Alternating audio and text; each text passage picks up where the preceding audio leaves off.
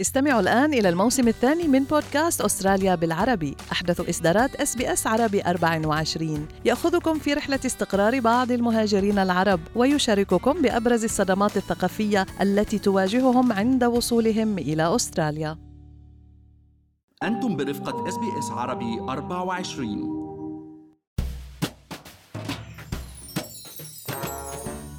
كتيرة هي الدروس يلي تعلمناها من جائحة كورونا ومن أهمها أنه الوضع المالي للعديد من الأستراليين ما كان قوي كفاية ليصمد في وجه الأزمة ورجعوا ليبتدوا من نقطة الصفر. معكم مرام إسماعيل من بودكاست لنحكي عن المال.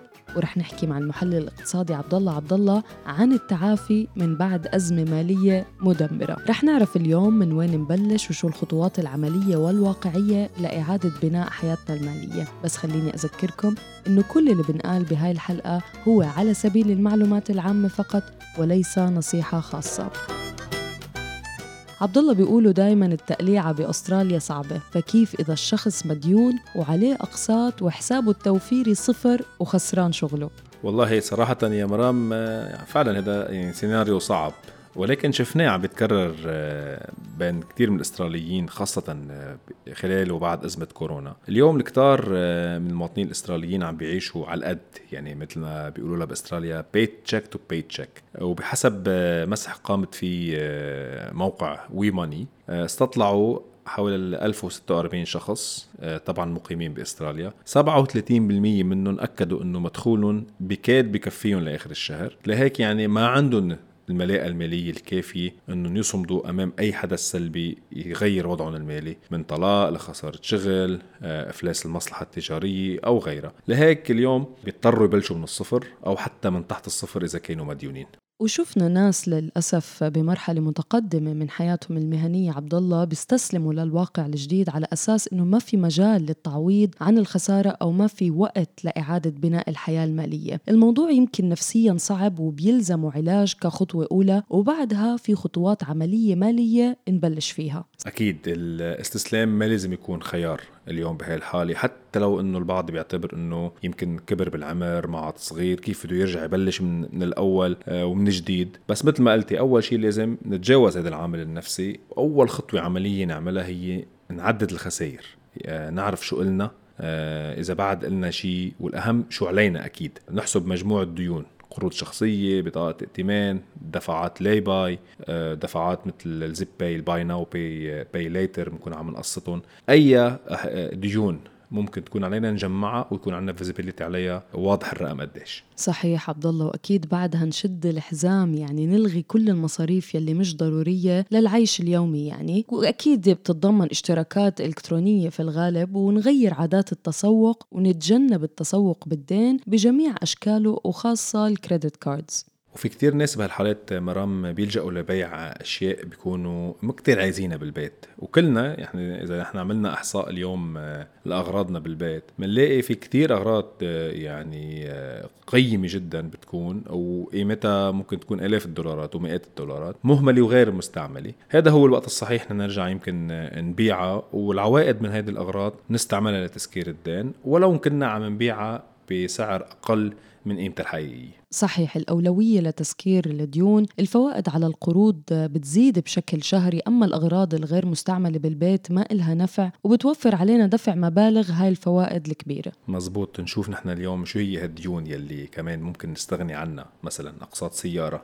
إذا قادرين نحن نعيش مثلا بلا سيارة لفترة أه نعطي أولوية إنه نسكر هذا الدين وخاصة الفوائد آه، الديون اللي عليها فوائد مرتفعة مثل ما كنت عم بتقولي مرام بطاقات الائتمان. آه، نعمل جدولة أهم شيء نعمل جدولة تسكير هالديون ونحاول إذا إذا في مجال نستبدلها كمان بديون أقل فوائد. هيك بالقليله بنصير نعرف شو علينا لنقدر نفكر شو قلنا. وشو لازم لنا لنرجع نبلش. وبهيك بنكون صرنا عارفين كلفة الدين الشهرية وكلفة المعيشة الشهرية بأقل قيمة وبنصير قادرين نعرف الدخل الشهري كمان يلي لازم لنا لنبدأ عملية التعافي. هون آه، بيبدأ معنا نوع تاني من ال trade off مرام.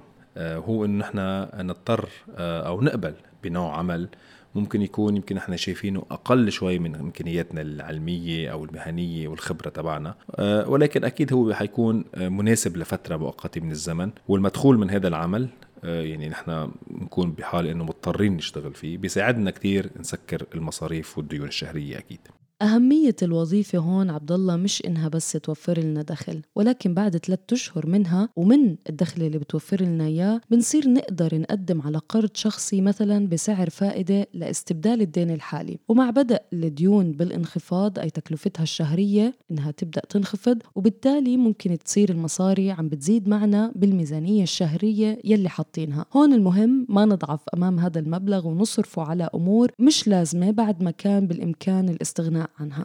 صحيح. الأولوية هي بدء بالتوفير وتخصيص صندوق للطوارئ. يعني هيدي من الدروس يلي كتر كتار منا تعلمناها بفترة كورونا مرام إنه نخصص صندوق للطوارئ لأنه شفنا إنه الطوارئ كان happen any day يعني مثل ما بيقولوا. ولو حتى ب 100 دولار بالشهر كبداية. المهم نعود نفسنا على هاي الفكرة فكرة ال savings آه، ولو بمبالغ صغيرة. وممكن نحن نزيد المبلغ يلي مدفعه لتسكير الدين. آه، إذا مثلا ما عملنا صندوق للطوارئ هذا المبلغ اللي بيتبقى معنا نزيد نزيده على مبلغ تسكير الدين اللي نحن حاطينه بالميزانية الأساسية وهيك بنقدر نخلص من الديون بشكل أسرع. صحيح عبد الله والكتار من الأشخاص وقعوا بمشاكل مالية مش فقط بسبب الديون من المصاريف بل بسبب خيارات استثمارية خاطئة أو الدخول باستثمارات دون تقدير المخاطر الحقيقية للدخول فيها.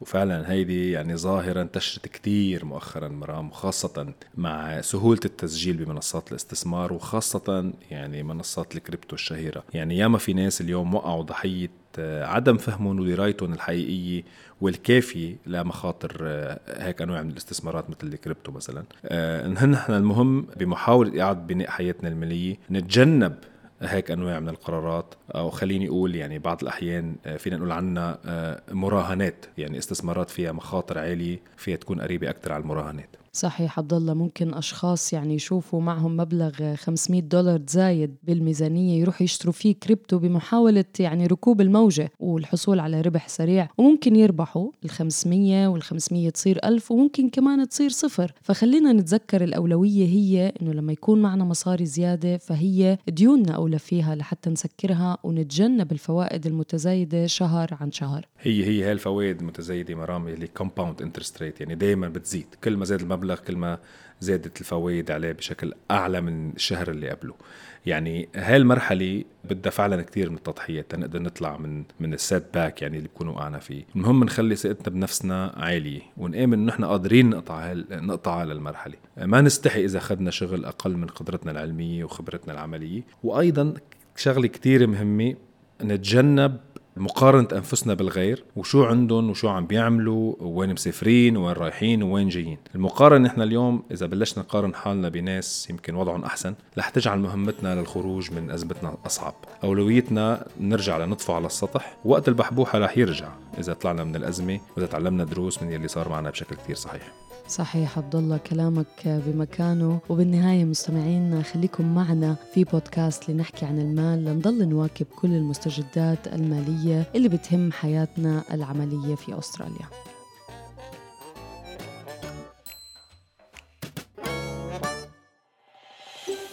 هل تريدون الاستماع إلى المزيد من هذه القصص؟ استمعوا من خلال Apple Podcast، Google Podcast، Spotify أو من أينما تحصلون على البودكاست.